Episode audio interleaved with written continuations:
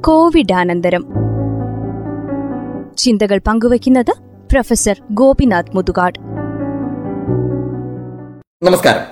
അന്താരാഷ്ട്ര ശിശുദിനത്തിന്റെ ഭാഗമായി മാജിക് പ്ലാനറ്റിൽ വെച്ച് ബാലാവകാശ സംരക്ഷണ കമ്മീഷൻ നടത്തിയ ബാലസൗഹൃദ കേരളം പരിപാടി കഴിഞ്ഞ് ഞാൻ വീട്ടിലെത്തുമ്പോൾ പരിപാടി ഉദ്ഘാടനം ചെയ്ത വ്യവസായ വകുപ്പിന്റെ principal secretary doctor Elangovan I A S പ്രസംഗത്തിൽ ചോദിച്ച ഒരു ചോദ്യം എന്റെ മനസ്സിൽ ഇങ്ങനെ നീറിക്കിടക്കുന്നുണ്ടായിരുന്നു നമ്മൾ മനുഷ്യർ പ്രായപൂർത്തിയാവുന്നതോടുകൂടി എല്ലാ മേഖലയിൽ ഉള്ളവരും അവരവരുടെ അവകാശങ്ങൾ നേടിയെടുക്കാനായി സമരം ചെയ്യുന്നുണ്ട്.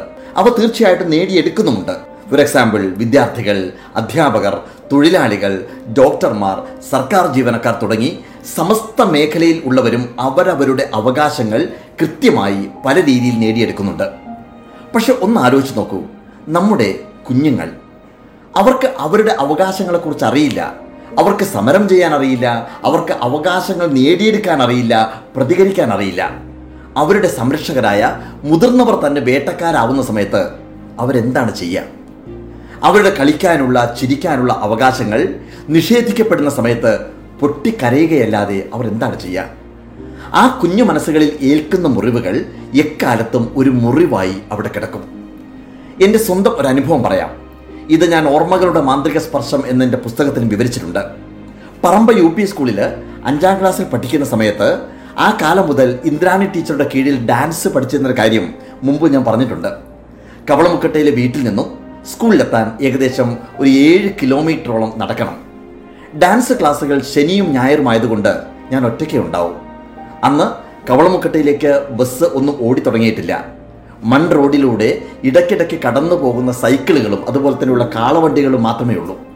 റോഡരികിൽ പല സ്ഥലങ്ങളിലും ഒഴിഞ്ഞ പറമ്പുകളും കുറ്റിക്കാടുകളും അല്ലാതെ വീടുകൾ പോലുമില്ല. അക്കാലത്താണ് എന്റെ ഡാൻസിലെ അരങ്ങേറ്റം നടന്നത്. കുഞ്ഞിപ്പാത്തുമ്മയുടെ വേഷം കെട്ടി അലുക്കത്തും കിലുക്കിക്കൊണ്ട് ഉലിഞ്ഞാടി നടക്കുന്നൊരു കുഞ്ഞിപ്പാത്തുമ്മ എന്ന പാട്ടിന് ഞാൻ നൃത്തം ചെയ്തു.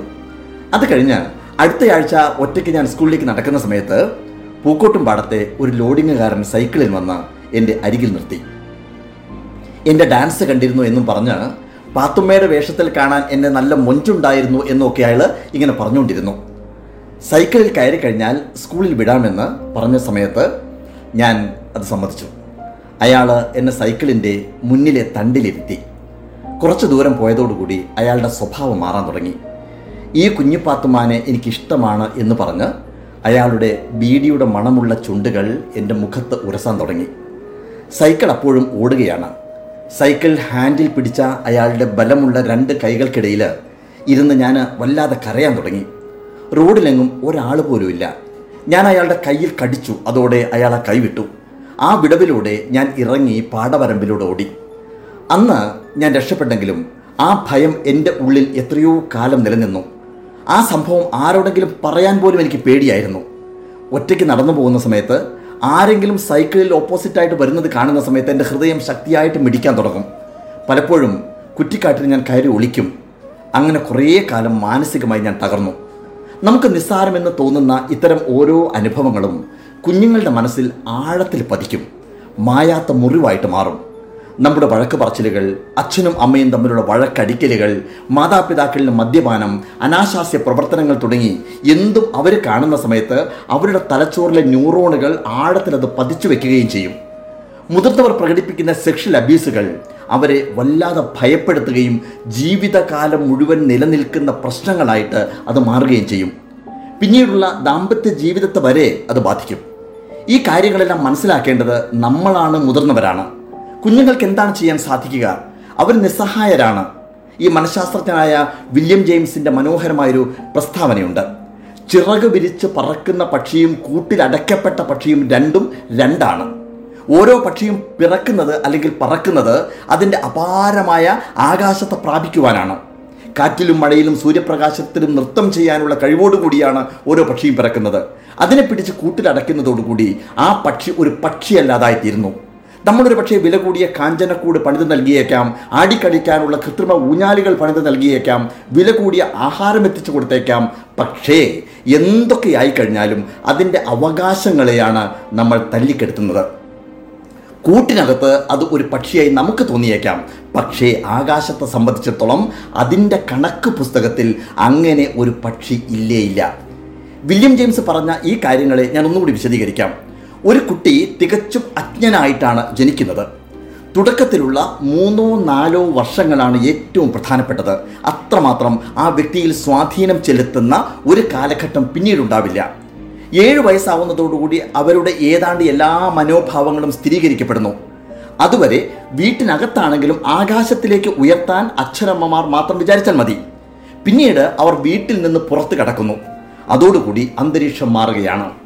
അമ്മയും അച്ഛനും പരിഗണിച്ചതുപോലെ ആ കുട്ടിക്ക് പരിഗണന കിട്ടാതെ വരുന്നു.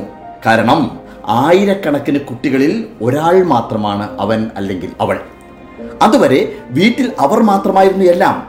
ഒരു ദിവസം അത് ടോട്ടലി മാറി മറിയുകയാണ് അതിനെ നേരിടാൻ അവർ പ്രാപ്തരാവണം എന്നുണ്ടെങ്കിൽ സമൂഹത്തിന്റെ ഉത്തരവാദിത്വം വളരെ വളരെ വലുതാണ്. അവിടെയാണ് പിഴവുകൾ സംഭവിക്കുന്നത്. അവിടെയാണ് അവരുടെ ആകാശം നഷ്ടപ്പെടുന്നത്. അവിടെയാണ് അവരുടെ ചിറകുകൾ അരിഞ്ഞു കളയുന്നത്.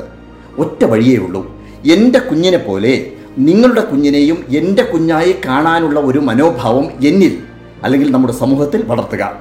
എന്റെ കുഞ്ഞിന്റെ അവകാശങ്ങൾ സംരക്ഷിക്കപ്പെടുന്നത് പോലെ നിങ്ങളുടെ കുഞ്ഞിന്റെയും സംരക്ഷണം ഞാൻ ഏറ്റെടുക്കുക.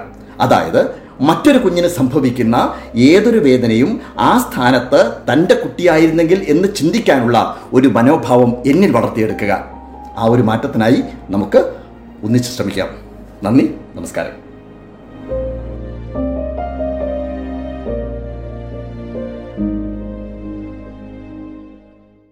ശ്രോതാക്കൾ കേട്ടത് കോവിഡ് അനന്തരം ചിന്തകൾ പങ്കുവച്ചത് പ്രൊഫസർ ഗോപിനാഥ് മുതുകാട്.